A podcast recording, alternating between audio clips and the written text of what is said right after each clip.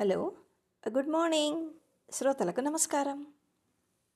నా శబ్ద సంచికలను విని వినిపించి నన్ను ప్రోత్సహిస్తున్న శ్రోతలకు కృతజ్ఞతలు. ఈసారి మీరు ఓ మహాత్మా ఓ మహర్షి అనే చిరు ప్రసంగాన్ని వినబోతున్నారు. క్రొత్త సంవత్సరం క్రొత్త ఆశలు ఆకాంక్షలు ఆలోచనలు మనసంతా నిండిపోతాయి. ఒక్కోసారి ఈ న్యూ ఇయర్ రిజల్యూషన్స్లో దేన్ని స్వీకరించాలి దేన్ని మార్చుకోవాలి దేనికి మరింత శ్రద్ధ చూపాలి అని నిర్ణయించుకోలేక ఇబ్బంది పడుతుంటారు చాలామంది.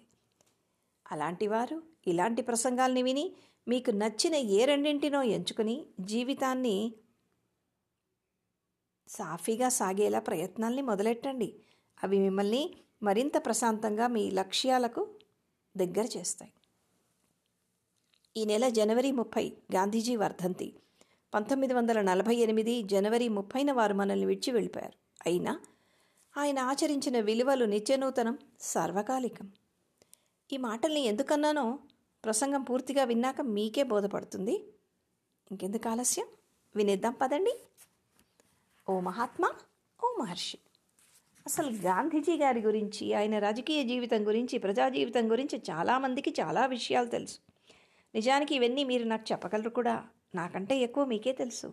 అయితే ఇప్పుడు వాటి గురించి కాకుండా కొద్ది మందికే తెలిసిన కొన్ని విషయాల్లో నుంచి మరికొన్నింటిని ఏరి నలుగురికి తెలియచేయడమే ఈ ప్రసంగం యొక్క పరిధి పరమావధి కూడా. సో మొదటగా చెప్పుకోవాల్సింది ఆరోగ్యం. అందరూ విలువైన దాన్ని బంగారంతో వెండితోటి పోలుస్తారు. కానీ అసలైన విలువ మన ఆరోగ్యంలోనే ఉంటుందని ఆయన నమ్మేవారు. ఆధునిక కాలంలో ఇదెంత ముఖ్యమో మనందరికీ బాగా అర్థమైంది. నేడు ఎన్నో విపరీతాలకు మూలమైన జీవనశైలి సరైన పంధాలో ప్రయాణించాలంటే ఈ విషయాన్ని మనసుకు ఎక్కించుకోవాల్సింది మనమే. రెండవ అంశం ఉపవాసం. గాంధీ జీవితంలో విడదీయరాని అంశం ఉపవాసం. స్వాతంత్ర సమర కాలంలో అనేక మార్లు ఆయన నిరాహార దీక్షను పాటించారు. పదిహేడు సార్లు ఒక వ్రతంగా ఉపవసించారు. ఒకసారి అయితే ఇరవై ఒక్క రోజులు కేవలం తక్కువ మోతాదులో ద్రవాలను తీసుకుంటూ చేశారు. పలువురు ఆయుర్వేద నిపుణులు ఉపవాసం ఆరోగ్యానికి చాలా మంచిదంటారు. స్థూలకాయాన్ని తగ్గించుకోవడం బీపీ నియంత్రించుకోవడం కొవ్వు తగ్గించుకోవడం నియమబద్ధమైన ఉపవాసాల వల్లనే సాధ్యమని నేడు అనేకులు భావిస్తున్నారు. ఇకపోతే మూడో అంశం ఆహారపు అలవాట్లు. ఆయన ఉద్దేశంలో మంచి ఆరోగ్యానికి దారి మంచి అలవాట్లే. తొలుత పాల పదార్థాలకు దూరంగా ఉండేవారు. అయితే వైద్యుని సలహా మేరకు మేకపాలను వాడడం మొదలెట్టి చివరి వరకు కొనసాగించారు. రోజుకు ఒక లీటర్ మేకపాలు నూట యాభై గ్రాముల చిరుధాన్యాలు డెబ్బై ఐదు గ్రాముల ఆకుకూరలు నూట ఇరవై ఐదు గ్రాముల కాయగూరలు ఇరవై ఐదు గ్రాముల పచ్చికూరలు నలభై గ్రాముల నెయ్యి నలభై గ్రాముల పంచదార వాడేవారు. ఒక్కసారి గమనించారా? ధాన్యం కాయగూరలు ఇంచుమించు సమానంగా ఉన్నాయి. పంచదార కూడా చాలా తక్కువగా ఉంది. నెక్స్ట్ తర్వాతి అంశం ధ్యానం. మనిషి మానసిక ప్రశాంతత శారీరక ప్రశాంతతను సాధించాలంటే ధ్యానం తప్పనిసరి అని గాంధీ సిద్ధాంతం. ఆయన రోజు ధ్యానం చేసేవారు. చాలాసేపు ప్రార్థన చేసేవారు. ప్రార్థన ఆయన జీవితంలో విడదీయరాని అంశం. ఆయుర్వేదం కూడా మానసిక రుగ్మతలు తగ్గాలంటే ధ్యానం అవసరమనే చెప్తోంది. తర్వాతి అంశం నిద్ర. వారు మొదట్లో కేవలం నాలుగు నుంచి ఐదు గంటలే నిద్రించేవారు. అయితే తర్వాత పద్ధతిని మార్చుకుని త్వరగా పడుకుని త్వరగా మేల్కొండం పాటించేవారు. సూర్యోదయానికి ముందే నిద్రలేచి ధ్యానం చేయడం వల్ల దినమంతా ఉత్సాహం తనని అంటిపెట్టుకొని ఉంటుందని భావించేవారు. తర్వాతి అంశం నడక. గాంధీజీ అనగానే మన గుర్తొచ్చే అంశం నడకే. దండి మార్చ్ చేసిన బాపూజీ జీవితం నుంచి నేర్వాల్సిన గొప్ప అంశం నడక. గుండె దృఢపరుచుకోవడం కొవ్వు కరిగించుకోవడం చురుకుదనాన్ని తెచ్చే ప్రయాణంలో నడక ఎంతగానో ఉపయోగం. డెబ్భై తొమ్మిది మంది వాలంటీర్లతో కలిసి ఇరవై నాలుగు రోజుల పాటు రోజుకు పది మైళ్ళ చొప్పున అంటే రెండు వందల నలభై మైళ్ళు అంటే మూడు వందల ఎనభై నాలుగు కిలోమీటర్లు నడిచారు. పన్నెండు మార్చి పంతొమ్మిది వందల ముప్పై నుంచి ఆరు ఏప్రిల్ పంతొమ్మిది వందల ముప్పై వరకు ఈ కార్యక్రమం జరిగింది. మీరు అవాక్కయ్యే విషయం ఒకటి చెప్పనా? నేను కూడా చదవగానే షాక్ అయ్యాను. ఆయన ప్రచార కార్యక్రమాల్లో భాగంగా పంతొమ్మిది వందల పదమూడు నుంచి పంతొమ్మిది వందల ముప్పై ఎనిమిది లోపల దాదాపు డెబ్భై తొమ్మిది వేల కిలోమీటర్లు నడిచారట. డెబ్భై తొమ్మిది వేల కిలోమీటర్లు. తర్వాతి అంశం పుస్తక పఠనం. లండన్ నుంచి స్వదేశానికి తిరిగొస్తున్న గాంధీకి ఆచార్య విలియం ఒక సలహా ఇచ్చారు. నీకు గ్రంథాల వల్ల కలిగిన జ్ఞానం కొంచెమే. నువ్వు కనీసం హిందూ దేశ చరిత్ర అయినా చదవాలి. మానవ స్వభావం తెలుసుకోవాలంటే కొన్ని పుస్తకాలైనా చదవాలి. అప్పుడు పుస్తకాల శక్తిని ప్రభావాన్ని గ్రహించారు. అప్పటి నుంచి పుస్తక పఠనం మీద ప్రత్యేక దృష్టి పెట్టారు. ఆయన ప్రభావితం చేసిన రచయితలు ముగ్గురు. Raychand bhai Tolstoy Ruskin. విభిన్న భాషలను నేర్చుకోవడానికి ప్రయత్నించారు. దక్షిణాఫ్రికా జైల్లో తమిళం నేర్చుకున్నారు. ఎరవాడ జైల్లో ఉర్దూ నేర్చారు. అయితే సరిగ్గా సాధన లేక తమిళం మర్చిపోయానని తరచూ చెప్తూ ఉండేవారు సన్నిహితులతోటి. ఆయన మిత్రుడు పోలక్ మంచి పుస్తకం చదవండి అని ఓ పుస్తకం ఇచ్చారు. అది రస్కిన్ బాండ్ రచించిన అన్ టు ది లాస్ట్ ఆ పుస్తకం ఆయనకు చాలా నచ్చింది. ఆయన జీవితంలో మహత్తరమైన నిర్మాణాత్మకమైన మార్పు తెచ్చిన పుస్తకం ఇదే అని చాలా ప్రసంగాల్లో చాలాసార్లు చెప్పారు. సర్వోదయం అనే పేరుతో ఈ పుస్తకాన్ని ఆయన అనువదించారు కూడా. తర్వాతి అంశం బోధన. ఫినిక్స్ అనే ప్రాంతంలో దక్షిణాఫ్రికాలో గాంధీ ఒక ఆశ్రమం ప్రారంభించారు. అక్కడ ఒక స్కూల్ పిల్లల కోసం మొదలెట్టారు. బోధన గురించి ఆయనకు కొన్ని ప్రత్యేకమైన స్వంత అభిప్రాయాలు ఉండేవి. పరీక్షల విధానం ఆయనకు నచ్చేది కాదు. తన స్కూల్లో పిల్లల మెదడు మనసు రెండు ఎదిగేలా ఉండాలి అనుకునేవారు.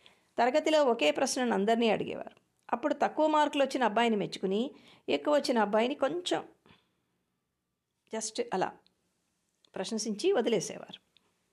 విచిత్రంగా అనిపించి పిల్లలు ఎందుకు ఇలా అని అడిగారు. ఓసారి దాని కారణం ఇలా చెప్పారు. ఈ అబ్బాయి ఆ అబ్బాయి కంటే తెలివిగలవాడని చెప్పడం నా ఉద్దేశం కాదు. ప్రతి పిల్లవాడు ఎంత అభివృద్ధి అయ్యాడో నేను తెలుసుకోవాలి. బాగా చదివే పిల్లవాడు సాధారణమైన పిల్లవానితో పోటీ పడితే అతనికి హద్దులు లేకుండా పోతాడు. అతి గర్వంతో చదువుపై శ్రద్ధ తగ్గుతుంది. తన సాధ్యమైనంత తెలివితో అతి గర్వంతో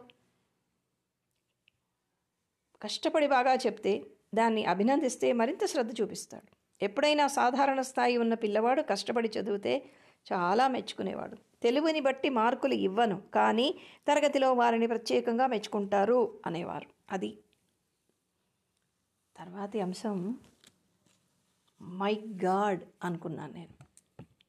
దృఢ చిత్తం ఇది ఉదాహరణతో చెప్పితే కానీ మనకి సరిగ్గా బోధపడదు అనిపించింది నాకు. మనకి అంటే అందులో నేను కూడా ఉన్నాను. దృఢ చిత్తం దీని గురించి చిన్న ఉదాహరణ చెప్పుకుందాం. మొత్తం చదివితే మీరు ఆశ్చర్యపోతారు. దక్షిణాఫ్రికా నుంచి వచ్చినప్పటి నుంచి నలభై సంవత్సరాల పాటు ఆయనకు భగవద్గీతను బోధించిన గురువు ఆయన రచనలకు లేఖకుడు దక్షిణాది భాషలకు అనువాదకుడు వారి పేరు పండిట్ సుధాకర్ చతుర్వేది. ఓసారి ఆయన గాంధీ గారితో కలిసి చిన్న రైల్లో డార్జిలింగ్ వెళ్తున్నారు. అది కొండ ప్రాంతం కనుక నారోగేజ్ వెళ్ళే రైళ్ళే అక్కడ నడుస్తాయి. రైలు పైకి వెళ్తున్నప్పుడు దారిలో ఒక దగ్గర ఇంజన్ బోగీలు విడిపోయాయి. ఇంజన్ ఆగకుండా పైవైపుకి వెళ్తోంది అదే సమయంలో బోగీలు వేగంగా కిందికొచ్చేస్తున్నాయి. ఒక్కసారి ఆలోచించండి. ఒళ్ళు జలధరిస్తుంది. కొండవైపు ఇంజను కిందికి వేగంగా జారుతున్న బోగీలు. పరిస్థితి ఎలా ఉందంటే ఏ నిమిషమైనా కొండ నుంచి లోయలోకి జారిపోయేలా ఉంది రైలు. అందరూ భయంతో అరుపులు కేకలు గోలగోలగా ఉంది. ఆ సమయంలో గాంధీ గారు ఏదో డిక్టేట్ చేస్తుంటే చతుర్వేది గారు రాసుకోండి అలా ఆగిపోయారే అన్నారు. చతుర్వేది గారు బెంగళూరుకి చెందినవారు. కనుక బెంగళూరి అని పిలిచేవారు. అప్పుడు చతుర్వేది గారు బాపు ఇక్కడ ఏం జరుగుతుందో మీకు తెలుస్తోందా? వేగంగా బోగీలు కిందికి జారిపోతున్నాయి. మనం బ్రతకపోవచ్చు మనం జీవితానికి మరణానికి మధ్యలో ఉన్నాము. అన్నారట కంగారుగా. గాంధీ అప్పుడు ఏమన్నారో తెలుసా? ఒకవేళ మనం బ్రతికామనుకోండి ఈ సమయం అంతా వృధా చేసినట్టే కదా. చనిపోతే బెంగలేదు బ్రతికితే ఇదంతా వృధా అవుతుంది. కనుక ఇప్పుడు ఆలస్యం చేయకుండా నేను చెప్పేవన్నీ రాయండి అన్నారు. చూడు బాబు జీవితంలో ప్రతి క్షణము విలువైందే అని కూడా అన్నారట. తర్వాత ఆ ప్రమాదం నుంచి వారు ఎలా బయటపడ్డారో మనకు తెలియదు కానీ పరిస్థితులు బాగున్నప్పుడు అందరూ ఎన్నో కబుర్లు చెప్తారు. వ్యతిరేక పరిస్థితులలో వ్యక్తమయ్యేదే మన వ్యక్తిత్వం. అలాంటి వారే మహాత్ములు. తర్వాతి అంశం మహానుభావులతో పరిచయాలు. ఉత్తరాల ద్వారా ఆయన ఎందరో మహనీయులతో పరిచయాలను పెంచుకుని స్నేహాన్ని కొనసాగించేవారు. Leo Tolstoy Adolf Hitler Einstein వంటి వారు ఆ జాబితాలో ఉన్నారు. ఈ ఉత్తరాల్లో నిత్య జీవితంలో వారు ఎదుర్కొనే ఇబ్బందులు ఒకరినొకరు సాధించిన విజయాలకు ప్రశంసించుకోవడాలు అవన్నీ జరిగేవి. తరచుగా దేశీయ అంతర్జాతీయ ప్రాధాన్యమున్న అంశాలను గురించి చర్చించుకునేవారు. ఒక ఉత్తరంలో గాంధీ హిట్లర్ చేస్తున్న పనుల పట్ల అసంతృప్తిని కూడా వెల్లడించారట. తర్వాతి అంశం సమయపాలన పంక్చుయాలిటీ. సత్యాహింసలతో సమానంగా గాంధీ జీవితంలో ప్రధాన పాత్ర పోషించిన వస్తువు ఆయన గడియారం. అదే ఆయనకు the most punctual man in India అనే పేరు తెచ్చిందట. అదే సమయపాలన. గాంధీ నిద్రలేవగానే అంటే తెల్లవారుజాము నాలుగు గంటలకు అందుకునే మొదటి వస్తువు అదే. రాత్రి పడుకునే ముందు చివరగా చూసేది దాన్నే. ఏ కార్యక్రమానికి ఆలస్యం చేయడం ఆయనకి ఇష్టం ఉండదు. అందువల్ల తరచుగా దాన్ని చూసుకుంటూ ఉండేవారు. గాంధీగారి గడియారం ఖరీదు ఒక్క డాలరే కానీ ఆయనకున్న కొన్ని స్వంత వస్తువుల్లో అదొకటి. అది ఇప్పుడు ఢిల్లీలోని నేషనల్ గాంధీ మ్యూజియంలో భద్రపరిచారు. ఆ సమయపాలన వల్లనే ప్రతిరోజు ఎన్నో ఉత్తరాలకు బదులిచ్చేవారు. వందలాది కార్యకర్తలతో ముచ్చటించేవారు. వేలాది అభిమానులను కలిసేవారు. ఆయన ఉద్దేశంలో we're trustees of our time అంతేకాదు you may not waste a grain of rice or a scrap of paper and similarly a minute of your time అది. ఆయన ఎంత ఖచ్చితంగా పాటించేవారంటే ఒక్క నిమిషం ఆలస్యమైన క్షమార్పణ కోరేవారు. జనవరి ముప్పై పంతొమ్మిది వందల నలభై నాటి సాయంత్రము ప్రార్థనకి గాంధీజీ ఆలస్యంగా వెళ్ళారు. ఎంత? రెండు నిమిషాలు. ఐదు గంటలకు వెళ్ళాల్సింది ఐదు రెండుకి వెళ్ళారు. ప్రజల్లో మత విద్వేషాలు కూడదని చెప్పడానికి ప్రయత్నించారు. ప్రార్థనకు ఒక్క నిమిషం ఆలస్యం చేసినా నాకు చాలా ఇబ్బంది కలుగుతుంది అని ప్రారంభించారు ఐదు రెండుకి ప్రసంగం మొదలెట్టారు. ఐదు పన్నెండుకి ఆయన మన మధ్యలో లేరు. ఇవండి గాంధీజీ జీవితంలో నుంచి మనం నేర్చుకోదగ్గవి. నా అభిప్రాయంతో మీరు కూడా అంగీకరిస్తారనుకుంటాను. పొరపాట్లు తడబాట్ల నుంచి తనను తాను తీర్చిదిద్దుకుని ఉన్నతంగా ఎదిగిన ఓ మహర్షి గాంధీ. ఆయన రాజకీయ పోరాటాలు స్వాతంత్ర ఉద్యమ సంబంధించినటువంటి అవ సమరాలు అవన్నీ ఒక పక్కకు పెట్టండి. ఆ వ్యక్తిగత జీవితంలో పాటించిన విలువలని మనం ఇప్పటికి కూడా అలవర్చుకోవడానికి అశ్రద్ధ చూపిస్తున్నాము అంటే తప్పు మనదే. పొరపాట్లు తడబాట్ల నుంచి తనను తాను తీర్చిదిద్దుకుని ఉన్నతంగా ఎదిగిన ఓ మహర్షి గాంధీ. తనలోని కార్యదక్షత కేవలం భౌతిక శక్తికి చెందింది కాదని ఆయన అభిప్రాయం. అది తాను చివరిదాకా విశ్వసించిన ఉపవాసం బ్రహ్మచర్యం సత్యవ్రతాచరణల వల్ల కలిగిన మానసిక దృఢత్వమని వినయంగా తన కథలో చాలాసార్లు చెప్పారు. సిరి సంపదల పట్ల ఆయన పెరిగినటువంటి వాతావరణం ఉండినా సామాన్యుడిగా జీవితం గడిపారు. క్రమశిక్షణ సమయస్ఫూర్తి పట్టుదల నిరంతర కృషి అహింసా మార్గం పట్ల ప్రగాఢ నమ్మకం ఇవన్నీ చెప్పడం కాదు పాటించి చూపించారు. విశ్వమంతా వ్యాపించిన ఓ మహాత్ముని ఓ మహర్షి జీవిత గమనంలోని కొన్ని ముఖ్య అంశాలని రేఖామాత్రంగా. ఒప్పుకుంటారు కదా? ఇదండి గాంధీగారు పాటించిన విలువల చిరు పరిచయం మరోసారి మరో మంచి అంశంతో మళ్ళీ కలిసే వరకు సెలవా మరి మీ విజయ కందాళ.